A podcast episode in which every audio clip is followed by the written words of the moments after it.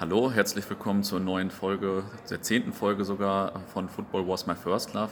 Überraschend viele Folgen, denn so viele Ausgaben habe ich von meinen ganzen Fanzinen zusammen damals, glaube ich, nie gemacht. Also erstens äh, nie mehr als drei, glaube ich, pro Heft und äh, bin ich insgesamt nicht auf zehn gekommen.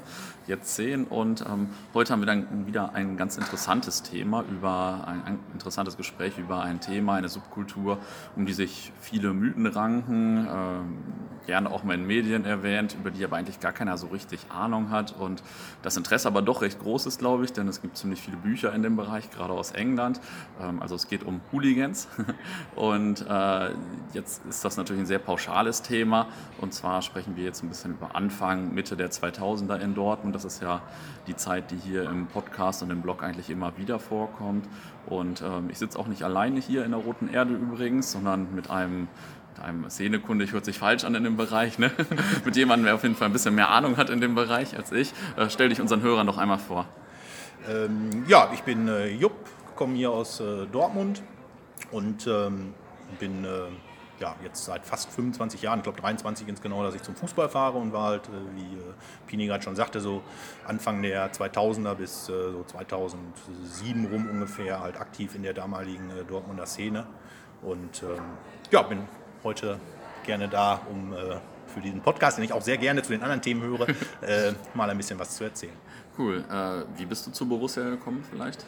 Einfach äh, weil du auch in Dortmund wohnst und so? Ja, genau. Also im Prinzip, äh, wie wahrscheinlich sehr viele, so grundsätzlich schon seit äh, von klein auf irgendwie damit in Berührung gekommen durch Familie. Mein Vater ist früher so in den späten 70ern, Anfang der 80er äh, selber zu Borussia gefahren und äh, hat mich dann schon als äh, Kind äh, mehr oder weniger damit infiziert. So am Anfang habe ich das vorrangig natürlich am, äh, im TV oder auch im, im Radio verfolgt und äh, bin dann so durch die Zeiten, gerade Dortmund Anfang der 90er im UEFA-Pokal, mhm. auch schnell fasziniert gewesen. Natürlich nicht nur vom, vom Verein und von den Spielen, sondern auch von der Fanszene. Ähm, gerade so Südtribüne, das hat natürlich einen unglaublichen Einfluss auf mich gehabt und da war ähm, irgendwie schon früh klar, dass ich ähm, wahrscheinlich selber mal eine Laufbahn dann auch irgendwie als Fan zumindest einschlagen mhm. werde und äh, bin dann auch äh, mit äh, 14, 15 äh, das erste Mal dann äh, alleine zu den Heimspielen angefangen zu fahren und ähm, dann so mit 16 kamen halt auch Auswärtsspiele dazu und äh, ja, irgendwie baute sich das dann immer mehr so auf, mhm. dass man dann immer mehr fuhr und ich war dann auch so als, als, als, als Kutte, so richtig mit ja. Weste und Aufnähern und alles. das auch war so acht Schals wie ich oder acht so. Acht Schals um die Arme und also das war so richtig aufgebaut. Ja. Ähm, also richtig so, wie man das vielleicht heute so sagt, mein Gott, das gibt es eigentlich gar nicht mehr, aber das äh, war damals ja auch noch durchaus äh, vertreten auf der, äh, so diesen, diesen Ultra-Stil, den gab es ja, wie man es heute ja. vielleicht auch kennt, Jogginghose und äh, Kapuzenpulli, das war ja früher noch nicht so, ähm, das war einfach so. Und äh, ja, vielleicht auch da schon so ein bisschen damals, äh, dass ich die ganzen Sachen da sehr emotional begleitet habe, also dann auch früh irgendwie sowas, was man so in dieser Kategorie B vielleicht einstufen würde, mhm. ne? so dieses... Ähm, dieses äh, nicht äh, Gewalt suchen, sondern halt äh, ja. schon schnell emotional und dann auch mal so dieses Pöbeln am Bahnhof und mal vielleicht irgendwo Dosen auf Fans werfen und so, ja. so diese, ja, was man halt so aus, aus den, äh, was vielleicht viele Leute von sich kennen. Das war halt schon recht früh geprägt und ähm, ja, das war so ein bisschen der Start und äh, das mit den zur Hooligan-Szene dann zu geraten, das kam dann so ein bisschen später. Ähm, das hat sich so entwickelt daraus, weil ich eigentlich schon frühzeitig eine Faszination für, dieses, für diesen, ich nenne mal diesen Kult-Hooliganismus ja. irgendwie hatte. Ähm, hatte jetzt selber keine Bekannten oder Leute irgendwie, die da irgendwie aktiv waren, sondern habe das einfach irgendwie so von außen so ein bisschen beobachtet. Ähm, dann kam so ein bisschen Internet auf, man hat dann was gesehen, Bilder vorher damals, weil Videos gab es noch nicht so richtig. Ne? Stadionweltforum hast du Stadion auch sogar noch geschrieben, ich erinnere Das kann gut sein, das äh, gab sicherlich einige Dinge. Ähm, aber das hat halt so ein bisschen die, die, hm. die, das Interesse, das war da halt schon irgendwie da an diesem, an diesem Ganzen und ich habe mich dann damit so ein bisschen befasst und wenn du dann natürlich dann regelmäßig und viel fährst, lernst du natürlich zwangsläufig auch immer die Leute kennen, die zu dir passen und die ja. du dann irgendwo vielleicht auch suchst oder die dich auch suchen, wie auch immer und ähm, da bin ich dann so um die Anfang der 2000er rum halt in den Kontakt zu den entsprechenden Leuten gekommen, die damals äh, so für, die, für den Hooligan-Nachwuchs versucht haben, da so ein bisschen was äh, ja, auf die Beine zu stellen. Mhm. Ähm, ich würde ja sagen Ende der 90er, als ich da so noch reinkam äh, in die Fußballszene von Borussia, ich, also Ultras fing ja so langsam an, war ja. aber jetzt noch nicht so wirklich da, vor allem nicht, wenn man es mit heute vergleicht. Hooligans gehalten, äh, mehr oder weniger als tot. Ich weiß gar nicht, ob das wirklich so war, aber damals war das so die Zeit, wo man äh, dachte, das Fanprojekt hat, glaube ich, die Hooligans ausgerottet ja, oder so. Rolf speziell. Ja. Ähm, ist das so mein Eindruck oder wie würdest du die Fanszene und Hool-Szene zu der Zeit so beschreiben? Mm, ja, eigentlich ist es genau so gewesen. Also ich habe das, äh, also man muss vielleicht noch ergänzen dazu sagen, wie du sagst, Ultras gab es damals noch nicht, war aber ja eigentlich irgendwas nötig, denn wir hatten ja zu der Zeit so diesen, diesen, diesen Umbruch, dadurch, dass einmal das Stadion ja massiv ausgebaut worden ist ja. zu der Zeit. Das hat Stimmt. natürlich ganz viel äh, in den, also wenn ich vorhin sagte, so diese Faszination der Südtribüne, dann bezieht sich der aus, ja auf das, was man so bis Mitte der 90er ja da in dem ja. etwas kleineren Rahmen erleben konnte und äh, was sich dann so ein bisschen nach dem, nach dem Ausbau ja dann verflüchtigt hat, weil auf einmal da irgendwie doppelt so viele Leute drauf waren und äh, alles irgendwie äh, sich, sich geändert hat.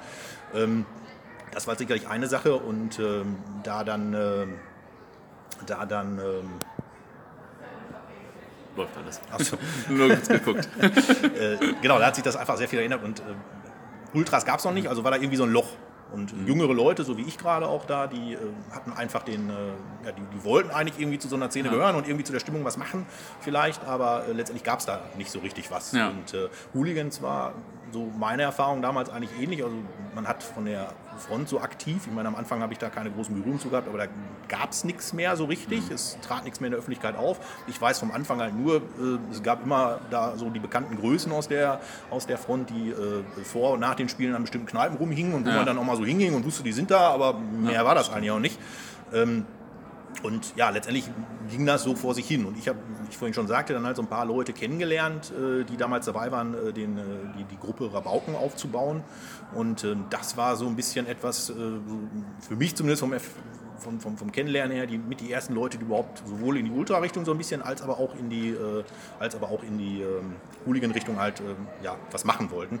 Wobei ich Ultra da sehr relativ sehe, denn das weißt du sicherlich auch. Also so gerade zu der Zeit, da hat ja äh, in der Definition jeder von Ultra äh, ja, da hat jeder seine eigene Meinung gehabt. Ne? Ja, also ich ja, würde mal behaupten, die meisten haben irgendwie so ein Halbwissen gehabt und haben irgendwas kopiert, was sie mal irgendwo gesehen das haben. Das Ultramanifest. Das, ja, weltberühmt. Also ich glaube, Seiten, letztendlich, und so muss man es einfach auch final sagen, bei Rabauken war es nicht anders. Äh, man hat eigentlich, glaube ich, versucht, so vermeintlich erfolgreiche Gruppen wie die Ultras Frankfurt, die vielleicht damals und auch noch heute, das weiß ich nicht, so das Nonplusultra da waren, was das betraf, ähm, haben eigentlich versucht, nur zu kopieren. Indem man irgendwie Fahnen, Doppelhalter und irgendwelche wilden Gesänge ähm, ja, gab aber, auf jeden Fall schon ein paar Gesänge, die ihr dann noch damals etabliert habt, so in Erinnerung. Ja, wie gesagt, aber mhm. grundsätzlich war das sicherlich Stückwerk und ich glaube, das haben alle anderen Gruppen äh, in der Erfahrung ausgemacht, äh, dass das halt schwierig ist. Weil ich glaube, es gab schon genug Leute, die so interessiert waren, wie dich mhm. sicherlich auch, aber mhm. das hatte sich alles noch nicht gefunden und äh, letztendlich, wie du gerade sagtest, also die Szene sowohl in die eine als auch in die andere Richtung ähm, war eher brach. Ja. Das kann man wohl so sagen. Ja. Und die Rabauken gab es dann so von weiß nicht, 98 bis 2000 oder wie lange gab es das? Ja, ich glaube 98 oder 99 galt das als Gründungsdatum und das ging so ah, okay. bis 2002, irgendwann im Laufe 2002 wurde ah, okay. das dann final so mehr oder weniger als Projekt begraben. Mhm. Ähm, genau, ähm, wobei man da sagen muss, so gerade äh, was halt Ultra war, das hat sich relativ schnell erledigt, auch weil dann andere Sachen natürlich aufkamen, gruppentechnisch ja. und andere Leute. Ähm, wobei halt Hooligan-mäßig war das schon zumindest was so diese Nachwuchsarbeit, nenne ich es jetzt mal, betrifft, ähm, war das schon so das, das Ausschlaggebende so in Dortmund und äh, Ausschlaggebende ist auch. Nein, ähm, ja, da gab es also daneben eigentlich nichts anderes. Ja. Unabhängig, wie gut und wie schlecht man das jetzt einschätzen mag. Ja. Im Stadion habe ich das so in Erinnerung, dass ihr äh, oder auch wir, alle, die dann irgendwas mit Ultra machen wollten, äh, oben unterm Dach standen eine Zeit lang zumindest, ja. oder? Ganz oben genau. auf der Südtribüne. Genau, das war eigentlich immer der Standort gewesen, direkt jetzt müsste ich lügen, ist das Block 82, glaube ich, der ja. in der Mitte oben ist und da relativ ganz weit oben, genau. Ja. Genau. Sehr interessant, weil heute ist alles unten ja, und wieder wenn man mal, ja, wenn man mal diskutiert, in die Mitte zu gehen und so weiter, ist dann schon ein heikles Thema. also deswegen finde ich es sehr interessant, dass das eigentlich so, als ich das kennengelernt habe, ganz oben war. Ja. Und ähm, was habe ich hier noch äh, stehen? Ähm, ja, eigentlich haben wir jetzt schon meine ganzen nächsten Stichpunkte besprochen.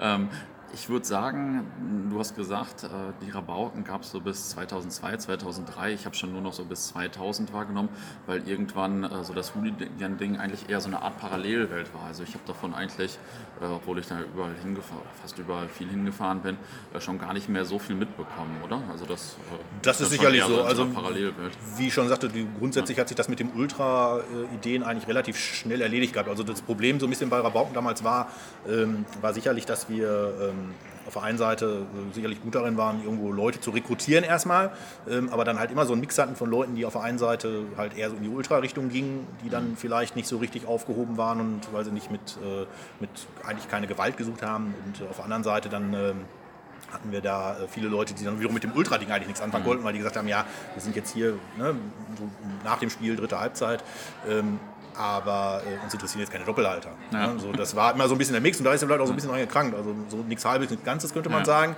Ähm, und darum ist das, wie gesagt, auch mit dem Ultra-Ding relativ schnell so vielleicht zurückgegangen. Ähm, und wir hatten, das muss man natürlich auch sagen, und das weißt du sicherlich auch, wir hatten natürlich mit dem Kopf der Gruppe, äh, der war natürlich auch eine Person, der extrem stark polarisiert hat. Ne? Und äh, das war äh, sicherlich auch schwierig, da äh, immer ähm, ja, innerhalb der Szene ein gutes Standing zu haben. Ähm, Gleichzeitig waren wir natürlich auch äh, ja, massiv unter Polizeibeobachtung, muss man natürlich mhm. auch sagen. Also das hat sehr schnell natürlich dazu geführt, äh, mit steigenden Aktivitäten, ähm, dass wir da äh, natürlich massiv Probleme gekriegt haben und auch gerade der Kopf natürlich da massive Probleme gekriegt hat, ähm, bis der dann halt auch irgendwann vernünftigerweise, muss man so im Nachgang natürlich auch sagen, irgendwie so ein bisschen verschwunden ist. Ne? Jetzt ja. äh, aus verschiedensten Gründen dann, aber letztendlich einfach war da die Zeit dann vorbei. Ja, und damit fiel das dann. Diskutiert immer. Ja, sehr heiß diskutiert. Und damit fiel das dann auch dann in sich dann auch der letzte Teil so ein bisschen zusammen, ähm, dass wir dann gesagt haben, das macht so jetzt keinen Sinn mehr, weil dann auch immer Leute abgegangen sind und Leute wieder dazugekommen sind. Wie viele wart ihr eigentlich in der Höchstphase so? Ja, wenn man jetzt mal einfach mal ungeachtet dessen äh, nimmt, wer da für was an was interessiert war, dann waren wir sicherlich irgendwie so um die 20, 25 Leute. Mehr waren es letztendlich auch gar nicht. Ähm, die man wirklich ernst nehmen konnte. Und es gab immer halt so, ich nenne es mal assoziierte Leute, ne, die so ja, um, im, im, Dunstkreis mitgelaufen sind und ja. äh, die dann vielleicht nur dem einen oder anderen interessiert waren, aber äh, jetzt auch nicht unbedingt Mitglied sein wollten. Das war ja tatsächlich letztendlich wie so ein Fanclub, ne, mit richtig äh, Mitgliedschaft und so weiter. Ja. Ähm, aber äh, ja, viel mehr waren es auch nicht, aber ich sag mal, damals, gerade wenn es um, um, um, Hooligan-Auseinandersetzungen ging, war das auch so was im Schnitt eigentlich äh, nicht, nicht, also viel, viel mehr waren es woanders auch in der Regel. Ja, ne?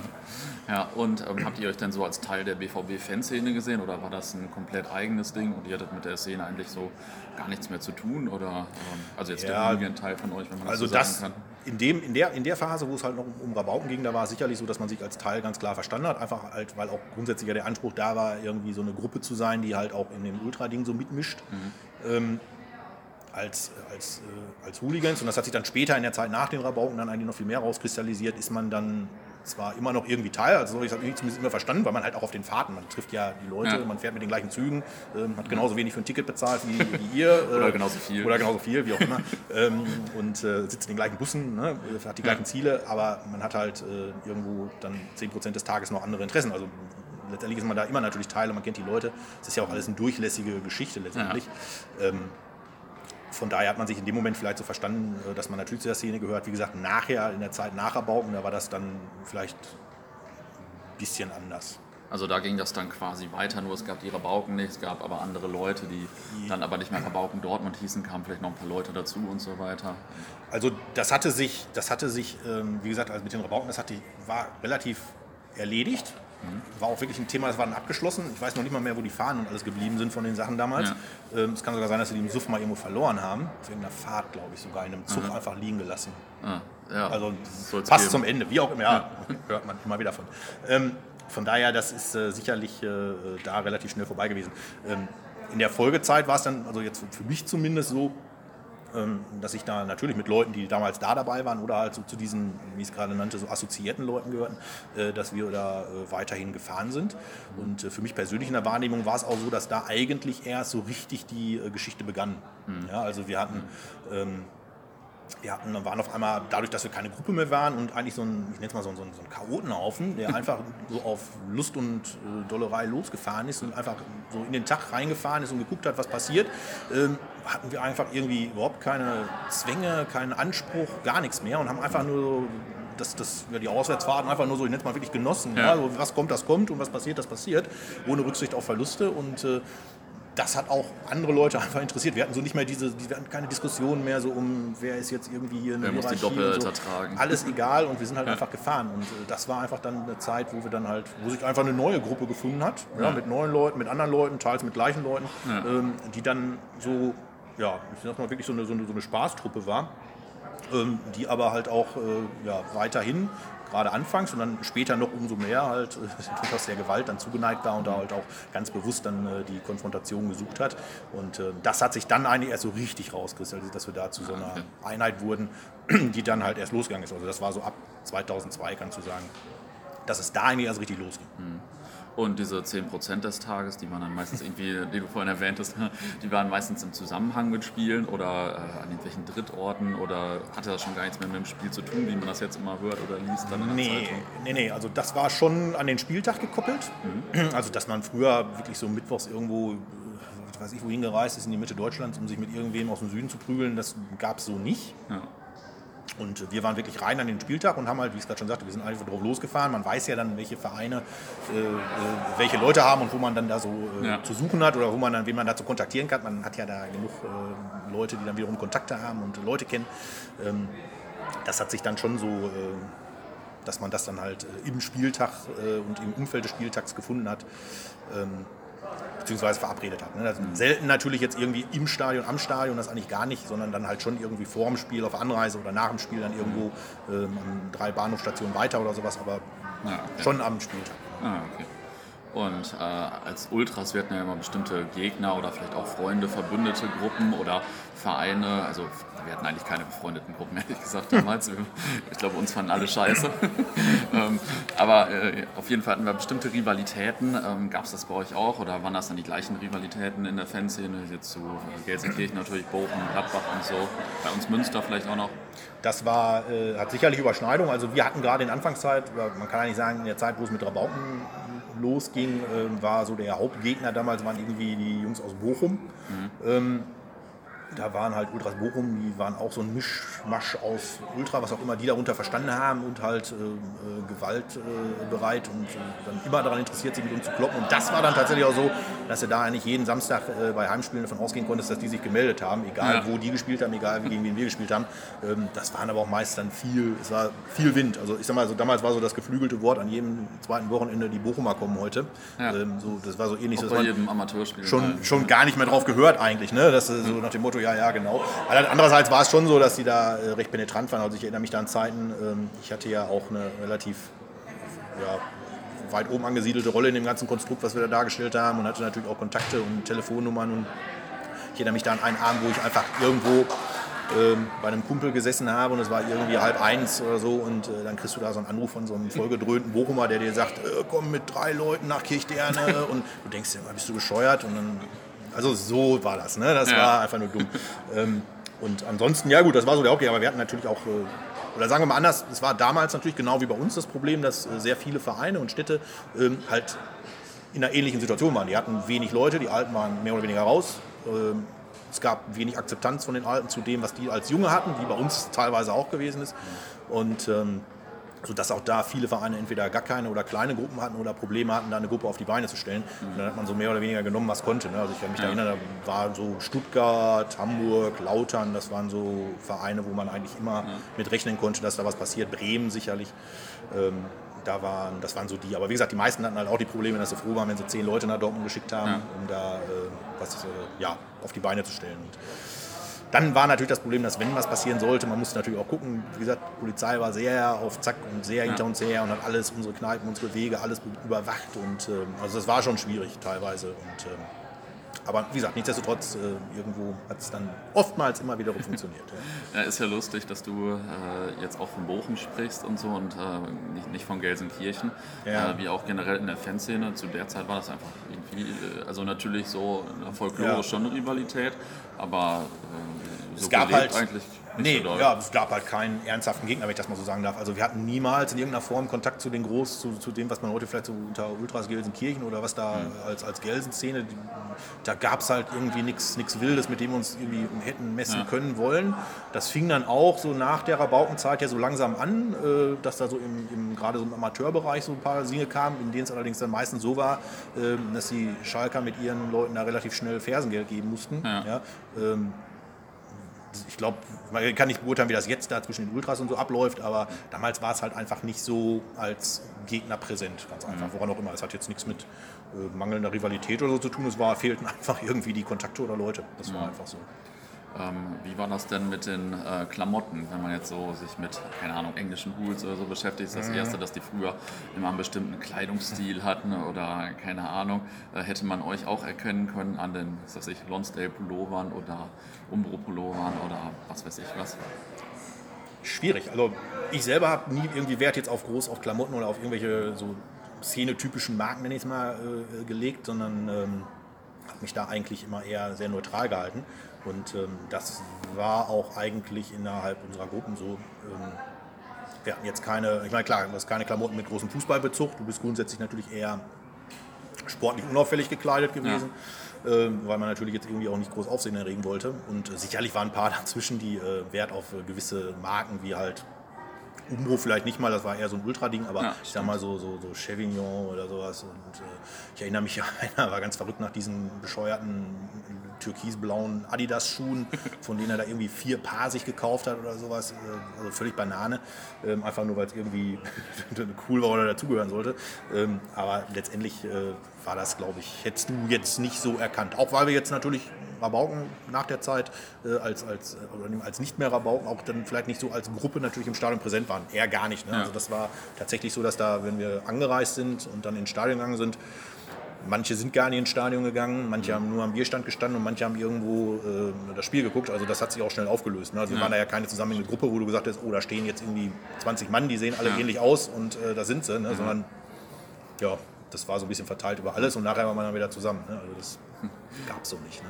Du hast äh, vorhin sportlich gekleidet gesagt und äh, ich, äh, ich muss sagen, damals äh, galten Leute vor allem respektiert oder körperlich respektiert, wenn die auch vielleicht ein paar Kilo mehr auf den Rippen hatten oder so, würde ich sagen. Also nicht jetzt so die ersten Fanbus, sondern wenn irgendeiner gesagt hat, boah, irgendwie die Guten oder so hieß das damals.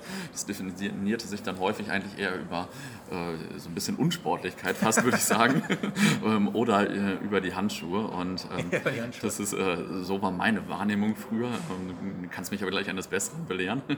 Ähm, heute ist das ja irgendwie ganz anders. Heute sind 50 Prozent aller jungen Männer generell, glaube ich, äh, trainiert und ja. so. Das ist ja, das war ja früher in meiner Wahrnehmung eigentlich ganz anders. Also es gibt zum Beispiel auch jetzt ja kaum irgendwie betrunkene Ultras oder so im Stadion. Mhm. habe ich zum Beispiel lange nicht mehr gesehen. Und früher gab es immer irgendwelche Leute, die gerade so ins Stadion kamen, das Spiel verschlafen haben, in, äh, in Bingen aus dem Zug gekotzt haben oder so.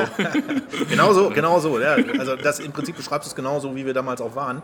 Ähm, also es gab auch keine, keine Garantie, dass wir mit allem Mann zurückgekommen sind. Also ich kann mich da an, an, an Dinge erinnern, äh, wo Leute einfach den, den, die, Rückfahrt mit dem Bus verpasst haben und schwarz mit dem ICE zurückfahren mussten am nächsten Tag und äh, wo einer mich am nächsten Tag anrief und sagte immer, ich habe mich in Bielefeld vergessen, als ich am Gleis eingeschlafen bin beim Umsteigen. Also all solche Sachen, das war tendenziell genau so.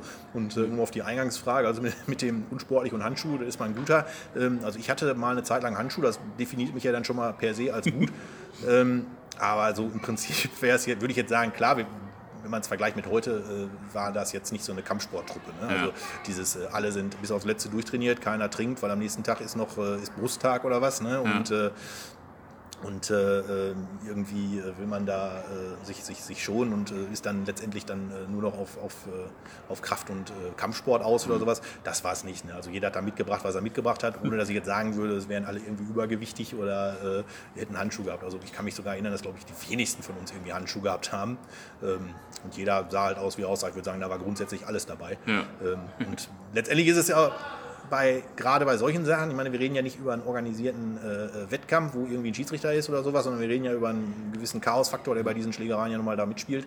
Ähm, und gerade bei diesen Sachen ist es dann so, da hilft dir vielleicht Gewicht oder Größe. Ich meine, ich selber bin ja auch relativ groß, aber äh, das hat vielleicht so einen, am Anfang einen Effekt auf den Gegner, äh, dass der erstmal überlegt. Aber letztendlich ist es, glaube ich, so bei so äh, Burger-Wettessen, da gewinnt auch immer der kleine dünne Chinese und äh, nicht der dicke Amerikaner. Ne? Also meiner Erfahrung nach ist es so, dass so die kleinsten, schwächlichst aussehendsten manchmal die gefährlichsten Leute sind. Ähm, weil du einfach so diesen kleinen Funken Irrsinn einfach nur brauchst und der kann ganz viel, glaube ich, ausgleichen im, äh, im direkten Wettkampf äh, oder im direkten Kampf mit irgendwelchen Leuten. Ähm, also ja, also grundsätzlich um auf den Ursprung zurückzukommen, äh, deine Wahrnehmung mag da vielleicht ein bisschen, äh, ein bisschen äh, tatsächlich äh, Folklore sein, dass das so gedacht wurde oder so ange würde ich jetzt so nicht teilen, aber wie gesagt, es war eher so schon auch nicht so, wie es heute ist. Also das muss man ganz klar sagen, wenn man da sieht, dass da diese, die Zeit so vorangeschritten ist, dass da äh, bei diesen wir sind ja wegbewegt, es ist ja alles vom, vom, vom Spieltag noch mehr und äh, auch aus dem, aus dem Vereinskontext ja vielfach heraus. Äh, da reden wir ja eigentlich über einen sportlichen Wettkampf, äh, ja. in dem es darum geht, anderthalb Minuten lang ähm, zu kämpfen, ja, wie eigentlich das auch bei professionellen oder amateurhaften Sportveranstaltungen der Fall ist. Und äh, da brauchst du natürlich eine ganz andere Sache und dementsprechend ist da die heutige Szene halt tatsächlich sehr trainiert und auch gerade im Kampfsport sehr, sehr weit vorne. Ja. Das ist eine, einfach eine Entwicklung gewesen, die dann nach meiner Zeit dann eingesetzt hat und wo das dann hinging. Ja, also generell haben sich ja alle Bereiche der Fanszene total professionalisiert, ob das jetzt die Ultras sind, die Hools oder äh, Internet-Fanzines und so, das ist ja eigentlich, ja. oder die Choreos und das ist ja alles krass und ähm, in dem Bereich dann sicherlich auch. Ähm, und das kam dann so ab Mitte der 2000er wahrscheinlich einfach, weil ja. in anderen Bereichen wahrscheinlich auch einfach äh, man immer irgendwie besser werden wollte und so weiter und so fort. Oder? Also man muss ganz klar sagen, wir hatten, ich habe es vorhin gesagt, mit Rabauken schon Anfang der 2000er massive Probleme mit der Polizei und ja. äh, das ist natürlich ähm, nicht besser geworden. Ja. Also das, die, die, die Repression und auch die Überwachung und äh, das ist natürlich alles äh, extrem geworden und extrem gewesen, sodass es eigentlich nur nachher dann zwangsläufig gewesen ist, dass sich das Ganze dann aus diesem Fußballkontext oder Spieltagskontext rausbewegt hat.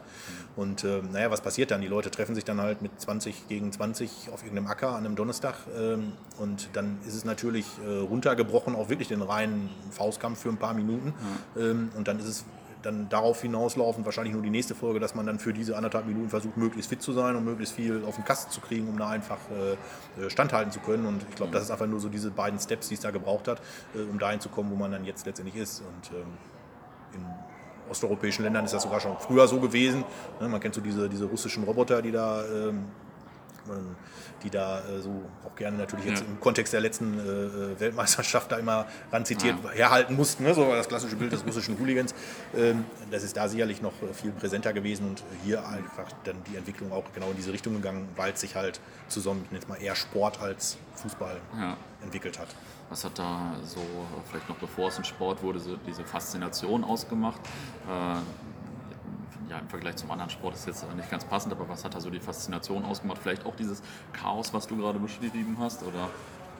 Ja, ich meine, wenn ich jetzt mal an mich zurückdenke, ich meine, ich kann natürlich nur für mich persönlich reden, aber wenn ich jetzt mal zurückdenke äh, an die Zeit, wir reden darüber, ich war ähm, 18, 19 so rum, als es anfing. Und ähm, da bist du ja so als ja, Jugendlicher oder junger Erwachsener sind viele Leute und ich glaube, das ist sicherlich auch bei den meisten, die irgendwo jetzt oder auch früher was mit Ultra gesucht haben, immer so, dass das natürlich so dieses, dieses du suchst so ein bisschen was, was außerhalb der Norm steht, ja. was vielleicht irgendwo eine Rebellion gegen irgendwas ausdrückt. Der eine wird Punk, der eine weiß nicht, äh, macht eine wilde Sportart. Äh, ja. Manche werden äh, Ultra und sind dadurch irgendwie aufmüpfig gegenüber dem Fußballsystem, wenn man so sagen will. Und der eine oder andere bewegt sich halt dann in so einen illegalen Bereich rein, wo er dann halt irgendwo ja, Gewalt sucht, weil er das halt irgendwie cool findet, sage ich jetzt mhm. einfach mal in der Zeit, ohne das jetzt irgendwie groß zu reflektieren auch. Und ähm, das äh, war sicherlich bei mir ein großer Teil. Ich habe vorhin schon gesagt, irgendwo hat es immer auf mich schon so eine gewisse Faszination mhm. ausgeübt, die ich jetzt gar nicht so beschreiben könnte, warum das so ist. Es war einfach so. Und ähm, dann halt, wie gesagt, so diese, diese, dieser Touch des Verbotenen und dieses Illegale und dieses Räuber und Gendarm und so diese, natürlich auch mhm. diese, diese Spannung und diese, diese, diese Aufregung, die du erlebst, wenn es dann an den Tagen ja. oder so, so weit ist. Das ist natürlich auch was, wo du immer wieder sagst, man, ne, ich meine, warum springen Leute irgendwie aus dem Flugzeug, ja. ne, weil sie es irgendwie immer wieder ja. geil finden. Und letztendlich ist es vielleicht nicht unbedingt anders. Ähm, gehört vielleicht einfach so zu diesem Ding dazu, dass wenn, ja, weiß ich nicht, so wie Indianer früher der junge Mann erwachsen werden will, dass er irgendwas machen muss, keine Ahnung. Ist einfach so mhm. bei mir gewesen. Und ähm, ich fand es halt irgendwie, ich will nicht sagen cool, aber es war so ein Teil der Definition. Und ich habe dann halt währenddessen halt auch gemerkt, dass es so auf mich persönlich, gerade was so ich bin jetzt niemand, der ein schlechtes Selbstbewusstsein schon immer hatte, sondern eher im Gegenteil. Aber es hat auch für mich so eine Wirkung gehabt, dass persönlichkeitsfördernd, nenne ich es jetzt mal mhm. positiv. Ne? Jetzt werden viele Leute sagen, gesteuert alles. Ähm, aber letztendlich ist es schon so, dass ich äh, vieles daraus auch aus der Zeit, so jetzt im, im, im Rückblick, dann so für mich mitnehme, ja. ähm, was so für mich, so für meine Persönlichkeit und für meine Entwicklung irgendwo auch wichtig war. Ne? Weil ich einfach ja, glaube, dass das schon äh, so dieses Be sich beweisen und so dieses Mut zeigen oder was auch immer, dass das schon irgendwie eine, eine, eine Sache ist, die einen prägt, ne? worauf immer man das ausdrückt. Wie gesagt, man muss es jetzt nicht so machen, aber viele Leute, die halt was anderes machen, was vielleicht ein bisschen unverfänglicher ist, ja, äh, werden das ja. vielleicht so bestätigen, ähm, dass das einfach eine prägende Sache ist. Und, äh, das war für mich so ein bisschen das, was die Faszination ausgemacht hat. Ähm, und natürlich, wenn du es mal wieder du gerade sagtest, so im Vergleich zu einem anderen Sport, ist es letztendlich dann auch ein Wettkampf. Ne? Ich meine, warum mhm. spielt man Fußball gegeneinander? Warum kloppen sich zwei Leute mit einem Tennisschläger äh, zwei Stunden lang die Bälle um die Ohren? Ja. Ähm, letztendlich willst du irgendwo was äh, sportlich vielleicht leisten oder besser sein als andere und ähm, das spielt sicherlich auch in gewissem Maße mit rein. Und ja, und letztens würde ich noch sagen, Identifikation. Ne? Du hast eine Gruppe um dich herum mit Leuten, die mhm. dich verstehen, die, die du verstehst und äh, mit denen du was machst und unternimmst und mit, auf die du dich auch irgendwie verlässt und äh, die sich auf dich verlassen. Und das ist natürlich auch irgendwie so eine Form von Identifikation und sozialem Leben.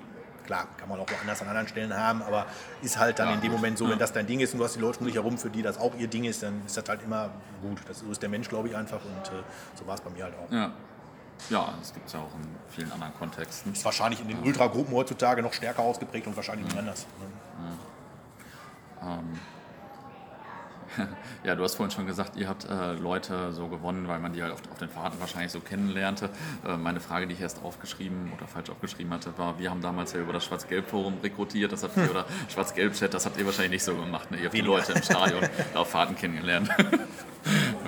Ich könnte, es gab da kein, es gab da jetzt kein Schema. Ne? Also wir hatten jetzt ja. nicht gesagt, wir gehen nach irgendwie Personen nach bestimmten Mustern gucken, ja. sondern das hat sich einfach so ergeben. Wie du schon sagst, man hat ja mit einer Menge Leute geredet und äh, ich selber zum Beispiel war auch in, in weiten Kreisen dann teilweise bekannt wie so ein bunter Hund. Also dass Leute auf mich zukamen und sagten, hey, Job hier und ich wusste mhm. gar nicht, wer das ist. Ne? Mhm. Ähm, das hat es alles gegeben und so Leute, die dann wissen, was du tust, äh, die daran grundsätzlich interessiert sind, die signalisieren das dann auch irgendwann ab einem gewissen Stadion. Ja. Und ähm, dann obliegt es ja jedem selber, da mitzukommen, das mal zu ja. probieren. Und man selber hat natürlich dann auch mal ein kritisches Auge so ein bisschen drauf, weil das natürlich schon eine Sache ist, wo das, äh, da kann jetzt nicht jeder mitkommen. Es gibt ja auch immer Leute, die vielleicht dann dazu neigen würden, in einer schwierigen Situation eher mit der Polizei über gewisse Dinge zu reden, als äh, ja. die Klappe zu halten. Und es gibt natürlich auch Leute, wo man sagt, äh, na, ist der schön und gut darüber zu reden und das alles so äh, cool zu finden, aber wenn es dann halt auf hart kommt, ist der dann auch wirklich so. Ne? Mhm. Und äh, darum hat man natürlich schon so ein bisschen immer geguckt, aber am Ende ähm, hat sich das dann irgendwie immer gefunden, weil jeder kannte mal einen und dann der ja. ist dann auf einmal mit dabei und dann war der mit da. Und Wie das in anderen Bereichen wahrscheinlich auch so Nicht, ist. genau, ist nicht, sicherlich nicht viel anders. Genau. Ja. Ähm, du hast vorhin schon gesagt, die Polizei hat das damals ja auch schon alles äh, geblickt und war viel vor Ort oder viel präsent oder hat auf euch geachtet. Äh, Gab es dann auch viele Stadionverbote oder war das dann mehr so eine Sache der Ultras oder so? Ja, das hat, glaube ich, tatsächlich krass zugenommen, eigentlich über die Ultras, wo ich da jetzt ehrlich gesagt so gerade mit meiner Historie sagen muss, ich kann gar nicht verstehen, für was da teilweise Stadionverbote ausgesprochen werden, weil mhm. wenn ich da überlege, was wir da damals gemacht haben äh, äh, und wie wenig eigentlich dann letztendlich da irgendwie so im Sinne von mit Stadionverboten bestraft worden sind, ähm, ist das schon irgendwie so ein bisschen verwunderlich, was da heutzutage stattfindet. Ne? Also das vielleicht mal so vorweggestellt. Ähm, Polizei war halt tatsächlich einfach so, dass sie natürlich wussten, ah, wo halten wir uns so bei Spielen bevorzugt auf. Ähm, gerade zu Rabaukenzeiten war es ganz extrem, weil wir da halt auch als Gruppe irgendwie versucht sind mhm. aufzutreten und dann ähm, das alles äh, natürlich viel besser zu observieren war für die Jungs. Ne? Mhm. Und äh, gerade dann so später in der Zeit, äh, wo wir dann so als, äh, als, als lose Gruppe unterwegs waren, äh, war es dann ein bisschen einfacher für uns, weil wir uns dann natürlich dann so ein bisschen in den Fanggruppen bewegt haben, wo dann nicht mehr das alles so erkennbar war. Und wenn wir uns dann daraus gelöst haben, dann waren wir auch einfach weg. Ne? Ja. Also, da hatten wir sicherlich ein bisschen einfacher. Aber so im Großen und Ganzen kannten die natürlich so die Problemleute wie, wie mich oder noch ein paar andere und äh, haben uns natürlich auch dementsprechend, dementsprechend auf dem Kika gehabt und ähm, das äh, ging dann schon auch recht weit. Also das war dann schon am Ende äh, sehr bedrückend und sehr einengend und auch äh, dann schwer problematisch äh, und auch dann der Grund, warum ich dann nachher dann auch aus der ganzen Sache dann irgendwann raus bin. Ähm, weil das dann, also im Endeffekt könnte man jetzt sagen, ähm, was auch immer man über die Polizei sagen will, im Endeffekt, wenn sie einen Möbel machen wollen, kriegen sie es irgendwann mit den meisten Leuten dann hin. Ja. Also das Konzept geht vielleicht dann auf. Steht da trocken wahrscheinlich. ja. Ja. Ähm, wir haben vorhin gesagt, dass äh, Ende der 90er eigentlich so äh, die früher ja sehr berühmte äh, oder berüchtigte, vielleicht Borussenfront, die eigentlich äh, bis heute dann eigentlich fast immer noch in den Medien ist oder in diesen ganzen alten äh, ja, Fanbüchern und so weiter und so fort. Äh, gab es da irgendeinen Bezug von euch zu, dass es vielleicht noch einzelne Leute gab oder hattet ihr da irgendeinen, ja, irgendeinen keine Ahnung, idealen, ideellen Bezug oder so oder vielleicht auch irgendwelche Unterschiede im Vergleich zu denen? Also ich erinnere mich, dass ganz am Anfang äh, tatsächlich, wo das noch so äh, auch wir nach der Rabaukenzeit dann so ein bisschen namenslos waren, äh, dass das dann teilweise Ansätze gab, das unter dem, unter dem Namen auch wieder aufleben zu lassen. Mhm. War ich jetzt kein großer Freund von, weil das auch einfach natürlich auf anderer Ebene ein schwer vorbelasteter Name ist. Ja. Ähm, der sich dann äh, nicht in dem Hooligan-Bereich, sondern halt auch äh, politisch irgendwo da ja eine Aussage gewesen wäre und das äh, wäre mir jetzt selber auch nicht so recht gewesen. Ja. Ähm, aber äh, was die Leute betrifft, wie ich vorhin schon sagte, also wir hatten gerade am Anfang natürlich so als Junge immer versucht, da irgendwie in den Kontakt mit denen zu kommen, weil so aus der schieren Hoffnung heraus, dass die vielleicht irgendwas auf die Beine stellen können, wo man dann dran beteiligt sein kann. Ähm, das war aber immer eher schwierig. Einzelne Leute waren uns da auch sehr, sehr gut gestellt und die haben uns da auch teilweise geholfen, Dinge jetzt auf die Beine zu bringen, waren auch teilweise einzeln mit dabei. Aber du hast halt gemerkt, dass das eigentlich nichts mehr ist. Und äh, für uns war es dann halt wichtig, sich da abzukoppeln eigentlich und dann äh, weiterzumachen. Als sich dann rausstellte, dass wir das eigentlich ganz gut können alleine, ähm, sind dann auch auf einmal wieder so ein paar von denen gekommen und haben dann mhm. so auch durchaus auf, äh, bei so abgesprochenen Geschichten äh, dann äh, mitgewirbelt. Ähm, und ich erinnere mich da zum Beispiel so an, an vielleicht an was, was so vielleicht so unser größtes Match, wenn man so sagen will, war, war damals, ich weiß gar nicht mehr, wo wir auswärts gespielt haben und wir sind dann über Köln zurück und haben uns dann relativ spät am Abend ähm, hinterm Dom mit so einer jungen Kölner Gruppe getroffen und haben die halt da äh, über den kompletten Domplatz gejagt. Mhm. Ähm, war halt so ein, so ein, so ein absolutes Highlight-Moment für uns. Ähm, der Tag ist heute noch, äh, ist ja als, als, als, Gründungsdatum der, der Northside sozusagen, äh, wird der heute so betrachtet, weil das, wie gesagt, so das äh, wirklich ein gutes Match war. Und ähm, eine Woche später äh, war es dann so, die Kölner, die waren natürlich äh, irre angepisst davon, dass wir da mhm. deren äh, jungen Nachwuchs so für die völlig überraschend da einfach so weggejagt haben. Und dann sind da halt die Kölner mit, ich weiß nicht wie vielen Leuten, zum Heimspiel von Dortmund gekommen nach, nach Dorsfeld, war dann verabredet, sich da zu treffen und da waren dann auf einmal von der Borussenfront 30, 40 Leute dabei, die dann ja. natürlich dabei sein wollten. Und ich erinnere mich noch, wie wir da durch äh, Dorsville gefahren sind, irgendwie in der Halbzeit abgehauen von dem Spiel und dann äh, da zu dem verabredeten Platz gelaufen sind. Die ganze Straße war voll mit uns. Und äh, ich habe es damals tatsächlich in dem Moment, weil ich halt die Jahre vorher immer so erfahren habe, dass die Front einen so ein bisschen links liegen gelassen hat und eigentlich nicht so richtig an einen geglaubt hat und auch nichts mit einem zu tun haben wollte. Ähm, da habe ich es dann eigentlich in dem Moment schon fast als Frechheit erfunden, dass sie sich jetzt auf einmal da dranhängen. Ja? So nach dem Motto, immer letzte Woche, da war keiner von euch dabei, da waren wir das und jetzt macht ihr hier den großen Mann. Ne? Ja. Also, äh, naja, lange Rede, kurzer Sinn. Es fuhr dann, irgendwann fuhren dann zehn Autos, dicke, dicke Audis oder was auch immer, äh, an uns vorbei mit den ganzen Kölnern drin und ähm, vor, vorweg zu dem, zu dem Treffpunkt und äh, dann kurz darauf waren dann auch die Bullen dann da und es ist dann letztendlich nichts passiert. Aber das war so ein bisschen, was für mich so auch vielleicht ausdrückt, wie, wie so das Verhältnis zu den, zu den, zu den Alten war. Ähm, das war sicherlich in vielen Fällen nicht immer einfach, äh, aber wie gesagt, bis heute eigentlich äh, gibt es auch immer da noch äh, eigentlich sehr gute Kontakte und mhm. ähm, sehr individuell. Aber so die Front selber, das gab es halt eigentlich so nicht mehr. Ja. Darum musste man halt gucken, wo man da selber hinkommt und wie man damit zurande kommt. Ja. Und zu der Zeit oder an dem Tag oder in der Woche hättest du wahrscheinlich nicht gedacht, dass es mal so eine äh, starke Freundschaft mit dem 1. FC Köln gibt, oder?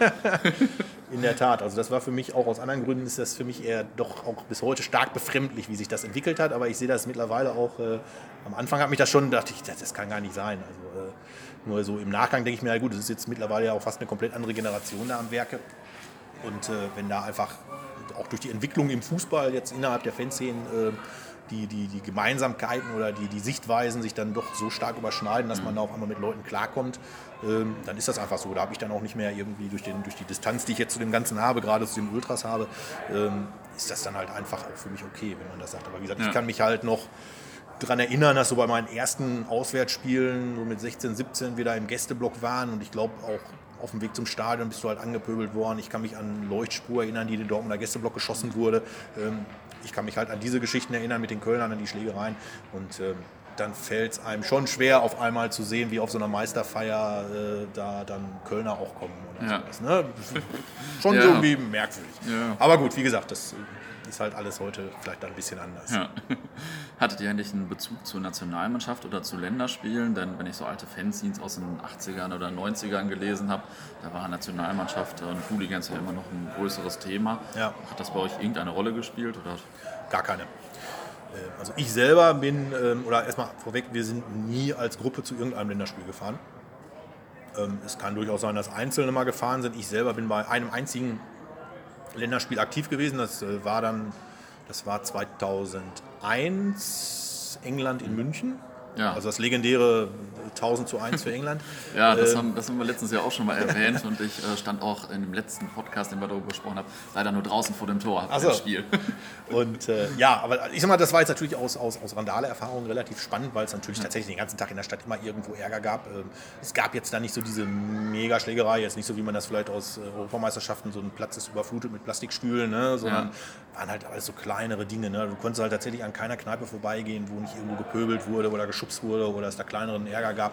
Ähm, so über den Tag gesehen schon recht spannend, aber ich habe selber nicht äh, so den Bezug zur Nationalmannschaft. Heute natürlich noch viel weniger. Ja. Und ich glaube, das teilen sehr viele.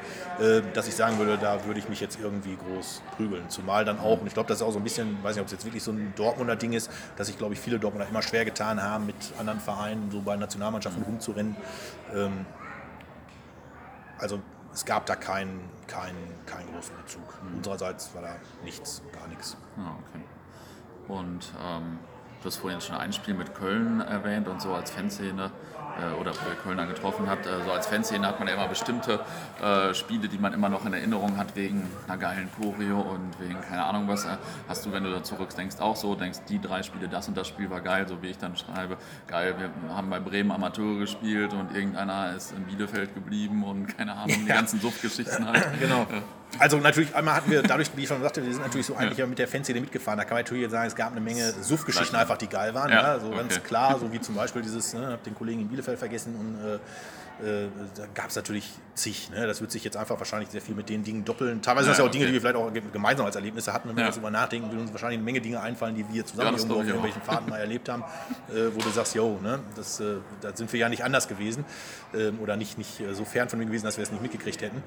Ähm, was dann jetzt vielleicht so die, äh, die, die, die Hooligan-Geschichte betrifft, äh, klar, das ist dann genauso wie du sagst, wenn du da dein Ding hast und hast da irgendwie eine geile Choreo und erinnerst dich da äh, jetzt noch dran zurück, so hatten wir das natürlich auch. Also die Sache mit Köln einfach, weil das einmal so ein großes Erlebnis für uns von der Bedeutung her war, ja, dass wir da so wirklich als, als Gruppe aufgetreten sind und da so auch so einen, so einen relativ leichten Sieg weg davon getragen haben. Das war einfach klasse. Ähm, ich erinnere mich aber auch noch an ja gut, meine erste Auseinandersetzung irgendwo natürlich, das war klassisch für damals eigentlich auch mit Bochumern. War jetzt auch gar nicht so spektakulär, war nach irgendeinem Heimspiel und da sind die Bochumer tatsächlich mal dann auch gekommen und äh, das ist irgendwie auch eine ganz kurze Sache und im Dunkeln und ich habe auch glaube ich nur einfach nur einem einen vom Kopf gehauen und das war es auch schon. Also viel mehr ist dann gar nicht passiert, dann war es auch schon wieder vorbei. Bin dann auch von der Polizei direkt vorgeladen worden und äh, wegen, weil die natürlich auch sofort da waren und also ein guter Einstieg, wenn man so will. Ähm, und äh, dann sind andere Sachen einfach, wo du sagst, ja gut, war, ich weiß, kann mich erinnern, äh, hatten mal Besuch, äh, ein Auswärtsspiel äh, von, von Hamburg hier bei uns. Und dann haben wir uns mit denen getroffen ähm, hinter Arbeitsamt da in Dortmund am Hauptbahnhof. Und äh, ist so eine riesen Wiese in so einer Siedlung und wir hatten den mhm. Fehler gemacht damals und jetzt kommt so ein bisschen gleich der Bogen zu dem, was du vorhin sagtest über die, äh, über die unsportlichen Leute. Ne? Also wir, hatten, wir hatten den Fehler gemacht, die kamen, mal, die kamen von der rechten Seite über die Wiese und äh, wir kamen halt aus irgendeinem Grund von links und haben das irgendwie ein bisschen zu weit links eingeschätzt und hatten dann die komplette Wiese zwischen uns und sind dann über diese Wiese gerannt und dann konntest du halt tatsächlich sehen, wie so drei Leute, beim, als dann die beiden Gruppen aufeinander trafen, war so die Hälfte der Gruppe schon völlig fertig von diesem Sprint. äh, man sagt, okay, ein bisschen mehr Training wäre das vielleicht so ein 100-Meter-Sprint nicht ganz so ausschlaggebend. Also, das wirklich im Nachgang sehr witzig, äh, gerade wo du das sagst, sind dann eher die, äh, die Unsportlichen, die da und Hauptsache bereit sind, die da äh, aufgefallen sind. Also das war wirklich sehr witzig. Und warum mir das jetzt aber dann auch, weil das einfach so eine Sache war, ich habe es vorhin gesagt, wir hatten natürlich massive Probleme, ähm, Dinge da unbeobachtet von der Polizei zu organisieren, ja. gerade an Spieltagen. Und das war halt so eine Sache, wo wir denen aus irgendeinem Grund komplett entwischt waren und haben uns da halt minutenlang in so einer Wohnsiedlung da auf so einer Wiese mit denen geprügelt und sind dann auseinandergegangen und alles war vorbei und wir, es hat keinen ergeben. Also das war so wirklich so ein Musterbeispiel dafür, wie es äh, an einem Spieltag laufen sollte, äh, was dann natürlich in der Form viel zu wenig ist. Ähm, aber das war schon richtig cool und ähm, ich erinnere mich auch, auch in Hamburg, das war allerdings in Hamburg, da haben wir, äh, da haben wir ähm, nach dem Spiel in der, irgendwo in so diesem typischen Bierstube oder sowas, diese ja. Umgebung da äh, mit, mit, mit Hamburgern uns getroffen und getrunken zusammen. Und mhm. äh, dann irgendwann zu späterer Stunde, äh, dann löste sich das auf und wir hatten mit denen dann, die da mit uns so waren, von den Hamburgern verabredet, dass wir uns dann gleich dann noch in so einem Park um die Ecke treffen mhm. und dann prügeln. Und dann stand ein sehr bekanntes Mitglied der Dortmunder Fanszene, der dann äh, ja, ich will jetzt, nee, also der stand neben mir, ein sehr bekanntes Mitglied der Dortmunder Fanszene und guckte mich an und sagte, wo geht ihr hin? Und ich sagte, ja, wir prügeln uns jetzt mit den Hamburgern. Und er sagte, mit denen ihr gerade hier gestanden habt? Und ich sagte, ja, ja, genau. Und er sagte, ich werde das nie verstehen. Und das werde ich nie vergessen, wie er seinen entsetzten Blick äh, über diese völlige Absurdität eigentlich. ähm, so im Nachgang denke ja. ich, ja, hat er eigentlich auch recht, aber ähm, ist, Hamburg war jetzt halt kein, kein Feindgegner in dem ja. Sinne. Also das war halt so, das brach das dann auch runter auf dieses, äh, wir wollen jetzt einfach nur mal gucken, ne, wer so ja. der Bessere ist. Und äh, das war da so und ist natürlich für jemanden, der dem jetzt nicht so geneigt ist, vielleicht umso unverständlicher, ja. wie man äh, da mit denen stehen kann, drei Stunden Bier trinkt und anschließend sagt, so, und jetzt hauen wir uns auf die Schnauze. Also da, ähm, da, da gab es Unterschiede, so Feindgegner, wie du gesagt hast, oder äh, andere Vereine, ja, mit denen man halt, konnte. Genau, du hast halt, ich sag mal, gerade Hamburg, weißt du selber, war ja dann meistens nicht eine Auswärtsfahrt, hinfahren, zurückfahren, sondern Klar. in der Regel ja. gab es halt irgendwie einen Aufenthalt und äh, dann ist Hamburg ja auch aus der Tradition heraus ja eigentlich eher auf, mit, mit Dortmund, ich selber komme da sehr gut mit klar. Auch wenn das natürlich auch wiederum, wenn man mit, mit dem Beispiel Kömler heutzutage sich auch stark gedreht hat, also die äh, Leute, die so heutzutage, die sind ja eher auf den HSV und seine jahrelang Nicht-Abstiege eher äh, sehr negativ zu sprechen und sehen Hamburg ja. eher sehr, sehr kritisch. Ich persönlich ähm, habe da eigentlich eher das immer sehr, sehr positiv so in, ja. in, in Erinnerung, Hamburg ja. und äh, den Verein. Kommen da halt, wie gesagt, mit Köln zum Beispiel weniger klar. Ähm, aber das war halt eher so ein, wo du sagst, ja klar, ne, das ist ein respektabler Gegner, man konnte sich gut mit denen mal dann äh, auseinandersetzen, äh, aber halt auch gut. Ein paar mhm. Leute, ich kenne auch heute noch ein, zwei Leute. Ähm, das ist halt, ja, das war halt äh, ganz gut. Ähm, ja, und sonst sind es also irgendwelche Sachen. Ich kann mich erinnern, wie wir, äh, wie wir mal in München äh, keine, keine Hooligan-Schlägerei hatten. Wir haben in einer Kneipe gesessen und irgendeiner von uns hat Stress angefangen mit äh, jemandem, der da vor der Kneipe rumrannte und sofort waren die Bullen da und wir mussten abhauen, weil das uns Ärger gegeben hätte. Und dann sind wir in die Kneipe rein und der, der Wirt oder wer auch immer hat uns hinten durch die Küche rausgeschleust, dass wir da abhauen konnten. Also auch sehr witzig gewesen im Nachhinein. Ähm, so, so, das sind so, wie du sagst, das sind so natürlich diese, diese witzigen Dinge, äh, wo man das findet. Ähm, und vielleicht auch eines der ganz großen Highlights, äh, wenn ich so zurückdenke, vielleicht auch, so, was so ein bisschen ausdrückt, ich habe es vorhin gesagt, wir sind so, ja, natürlich so, so, so koste was es wolle, ne? also ohne Rücksicht auf Verluste gemacht und äh, wir hatten natürlich auch immer wahnsinnige Leute entsprechend dabei, äh, wo du auch so im Nachgang sagst, mein Gott, was für ein Verrückter. Ähm, da weiß ich, wir hatten glaube ich ein Auswärtsspiel in Gladbach und sind auf dem Rückweg in Düsseldorf ausgestiegen, weil die Fortuna mit einem Sonderzug von irgendeinem Auswärtsspiel in keine Ahnung wo, ich weiß nicht in welcher Liga die gespielt haben, ich glaube die kamen aus Norden irgendwo, sind die zurückgekommen und ähm, dann haben wir halt Station gemacht in Düsseldorf, weil die sollten so in der nächsten Dreiviertelstunde oder was dann ankommen auch. Und äh, natürlich hatten wir eine Telefonnummer von einem aus dem Zug, von den äh, Bushwakers, äh, also ne, diese, die, die, die alte Hooligan-Gruppe der, der Düsseldorfer. Und ähm, dann äh, hat er halt gesagt, ja, wir sind hier in eurer Stadt und warten hier auf euch. Wir dann mit, ich glaube, 15 Mann, weiß ich, in Düsseldorf, wer sich auskennt, weiß, Bahnhof rechts rausgehen und dann rechts kommt so ein Burger King, mhm. haben uns da in die Stühle gesetzt und haben da halt die halbe Stunde, was das war, gewartet. Äh, was wir in dem Moment nicht so ganz klar war oder vielen, glaube ich, nicht so klar war, war die Sache, dass der Kollege, der da mit den äh, Bushwakers gesprochen hatte, denen erzählt hätte, wir wären, glaube ich, 50. Oh. Und jetzt kannst du dir vorstellen, wenn dann so ein Sonderzug ja. mit, ich weiß nicht, 250, 300 Leuten oder was auch immer ja. ne, zurückkommt und hört, du kennst selber das, wie so, wie so Dinge durch so einen Zug wandern, so, ne? Ja. die sind da, die sind da, alle, die laufen können, bitte raus. Und genauso war das dann auch. Also wir sind dann, als das dann soweit war, wir sind dann da gnadenlos in dem äh, Tumult von 100 Leuten, die aus diesem Sonderzug rausgestürmt, auf den, aus dem Hauptbahnhof rauskamen, natürlich untergegangen, haben einfach nur versucht, mit den Burger King-Stuhlen um uns zu werfen, um uns da irgendwie halbwegs zu retten. War natürlich komplett hoffnungslos. Einfach nur so nach dem Motto, aber ähm, ja, wir erzählen immer was und dann gucken wir mal, was passiert. Ne? War von Anfang an klar, dass das nichts mhm. werden kann und wir da nur einfach was auf den Kopf bekommen. Ähm, und war dann auch so. Aber im Nachhinein denkst du dir, coole Aktion. Ne? Das ist schon irgendwie ähm, sehr, sehr witzig.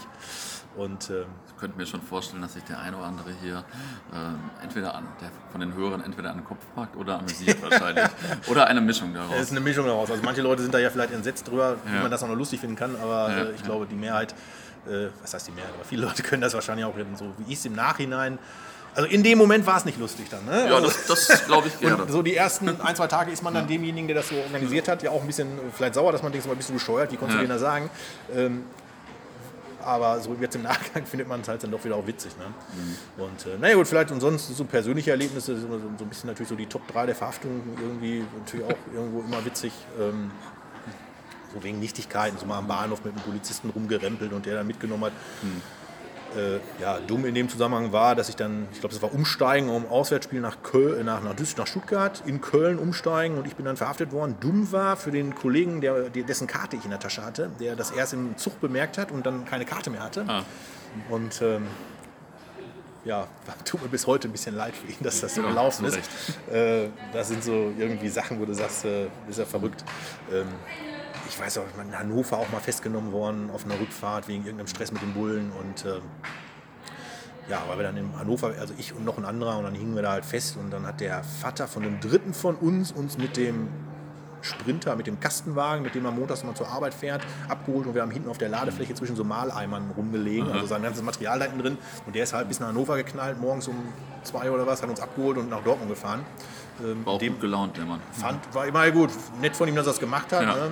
Und, äh, aber auch so Erlebnisse, wenn du da so morgens um drei zwischen so Malerzubehör in so einem Sprinter liest. Natürlich auch so Erlebnisse, meint man gar nicht. Ne? Ja. ja. Ja. das vielleicht so ein bisschen die, so die, die, die kleinen Dinge und großen Dinge, die, das, so, die, das, die das Ganze so ausgemacht haben. Und dann hast du irgendwann aufgehört, du hast vorhin, äh, oder, oder was da so raus, weil äh, du hast vorhin schon die Polizei erwähnt und man wird älter und so weiter und so fort, oder? Äh, weil, weil, keine Ahnung, Ultras ja. wurde ja auch irgendwann aufzufahren. Also man muss einfach sagen, man muss einfach sagen, wir hatten, wie gesagt, das hatte eine Entwicklung genommen. Wir sind von dieser Chaosgruppe, das hat sich auch recht stark straffer organisiert. Ne? Also wir hatten damals mhm. einen, das muss man sagen, der war von der ein ehemaliger äh, Frontler, der uns so ein bisschen äh, an so ein bisschen die Organisation abgenommen hat, weil der kannte unglaublich viele Leute und der hat uns so ein bisschen, der ist auch derjenige gewesen, der irgendwann rauskam und sagte, wir nennen uns jetzt mal Northside. Ja, das war so dem seine Idee. Mhm. Und äh, wir haben auch gesagt, ja, von mir aus ist keine große Bedeutung, mhm. aber war irgendwie okay. Ähm, und der hat halt so ein paar Sachen für uns organisiert und das nahm dann halt, wie gesagt, so diese etwas ähm, straffer organisierteren und professionelleren Züge zunächst mal an, ja, ohne dass es allerdings schon so weit war, dass es so diese Wald und Wiese umwechselte. Und ähm, das hatte natürlich zur Konsequenz, dass je mehr dann passiert ist und je mehr abgesprochener passiert ist, desto stärker haben die Polizisten natürlich an uns geguckt. Ja. Und äh, am Ende des Tages war es dann für mich an so einem Punkt angekommen, ähm, wo halt einmal die Bedrohungslage nächstes Mal so durch, äh, jetzt könnte wirklich mal was strafentechnisch passieren, äh, relativ groß wurde und, ähm, und äh, ich auch eine Menge Geld bezahlen musste für Dinge, die ich gemacht mhm. habe. Und äh, das dann alles natürlich nicht mehr so einfach wurde. Und ich war damals dann auch äh, begann, war dann auch gerade so Ausbildung Ende. Äh, da ist es dann natürlich äh, ja, so ein Punkt, wie du schon sagst, man wird in Anführungszeichen erwachsen und denkt sich dann, okay, wo geht es jetzt weiter? Ne? Lässt du das jetzt so laufen und nimmst dann auch die Konsequenzen alle in Kauf? Ähm, oder löst du dich jetzt davon? Und äh, ich habe mich dann zu dem Zeitpunkt dann irgendwann entschieden, mich davon zu lösen und das Ganze dann so sein zu lassen. Ähm, es begann dann kurz drauf auch tatsächlich dann in diese wirklich äh, sportlich professionelle Richtung zu gehen, dass das dann so Richtung äh, Wald und Wiese mit äh, ja, Kampfsportausbildung der Einzelnen und so weiter ging. Ja. Und da bin ich dann auch extra froh, dass ich so ein bisschen raus bin, weil ähm, für mich hat es schon immer den Reiz mit ausgemacht, dass das Ganze halt in diesem Fußballkontext stattgefunden hat. Ne? Dass mhm. du halt irgendwo in Bielefeld ausgestiegen bist und dummerweise sind auf der anderen Seite kam dann gerade irgendwie Gruppe XY runter und dann flogen ja. die, die, die, die, die Flaschen und alles durch die Gegend. Binnen drei Minuten war der ganze Raum voll, voll, äh, voll äh, Reizgas von den Bullen und sowas. Also das halt dann wirklich nur noch runterzubrechen auf eine reine Zwei-Minuten-Schlägerei auf irgendeiner Wiese, ich glaube, da hätte mir so ein bisschen der, die Motivation dann irgendwann gefehlt. Mhm. Und das war dann halt der Punkt, äh, damit aufzuhören und da, da rauszugehen.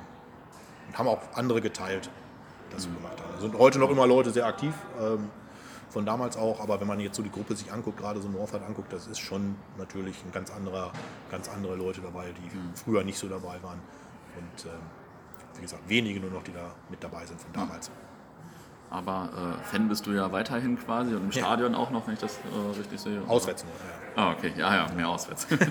das ist ja auch äh, selten. Jetzt habe ich äh, fast keine Frage mehr, nur eine noch vom ganz am Anfang zu Rabauken Dortmund. Ja. Ist mir zwischendurch eingefallen. Wart ihr denn damals auf diesem Ultrafest in Bremen eigentlich? Ich meine, das damals irgendwie. Äh, da waren wir, genau, und haben, glaube ich, nach einer halben Stunde eine Schlägerei mit Bremen angefangen ah, und sind dann okay. abgereist. ich, wollte jetzt gerade erzählen, äh, interessant es ist, dass da damals so ein Ultrafest gab äh, in Bremen, halt in Bremen, ja. glaube ich, und äh, alle Ultrafans zusammen, Ultragruppen zusammen gefeiert haben und so weiter. Aber das war vielleicht doch ein bisschen anders dann. Also äh, das ist tatsächlich eine Sache, die man sich ja heute, glaube ich, überhaupt nicht vorstellen könnte, dass ja. sich äh, Gruppen da zusammenfinden, um sozusagen eine Subkultur zu feiern. Und, und ähm, waren alle, alle Szenen da nicht so angesprochen? Mehr oder? oder genau, also es war ja so ungeachtet dessen, da war ja so quasi die Erwartungshaltung, dass man sagen kann, okay, komm, wir sind alles Ultras ich sag mal so unter dem, was heute läuft ja so unter in den, in den Farben getrennt, in der Sache vereint, so will Ja. man ja sagen. Ne? Äh, war das ja damals so gedacht, dass man sagt, okay, da können auch dann Dortmund und Schalke zusammenstehen und äh, dann äh, für die Sache Ultra oder was auch immer äh, da austauschen. Weiß ich gar nicht mehr so in der Wahrnehmung, wie das letztendlich alle Gruppen gesehen haben. Ich weiß, für uns hat es halt überhaupt nicht funktioniert, ähm, weil wir da vielleicht dann doch nicht so die, äh, die gesprächsbereiten Typen waren. Äh, keine Ahnung. Aber es ist, äh, ich meine mich zu erinnern, weil wir dann so überstürzt abgereist sind, sind wir dann sogar noch nach, auf dem Rückweg nach Hannover gefahren, wo das größte Schützenfest der Welt stattfand. Ah, okay.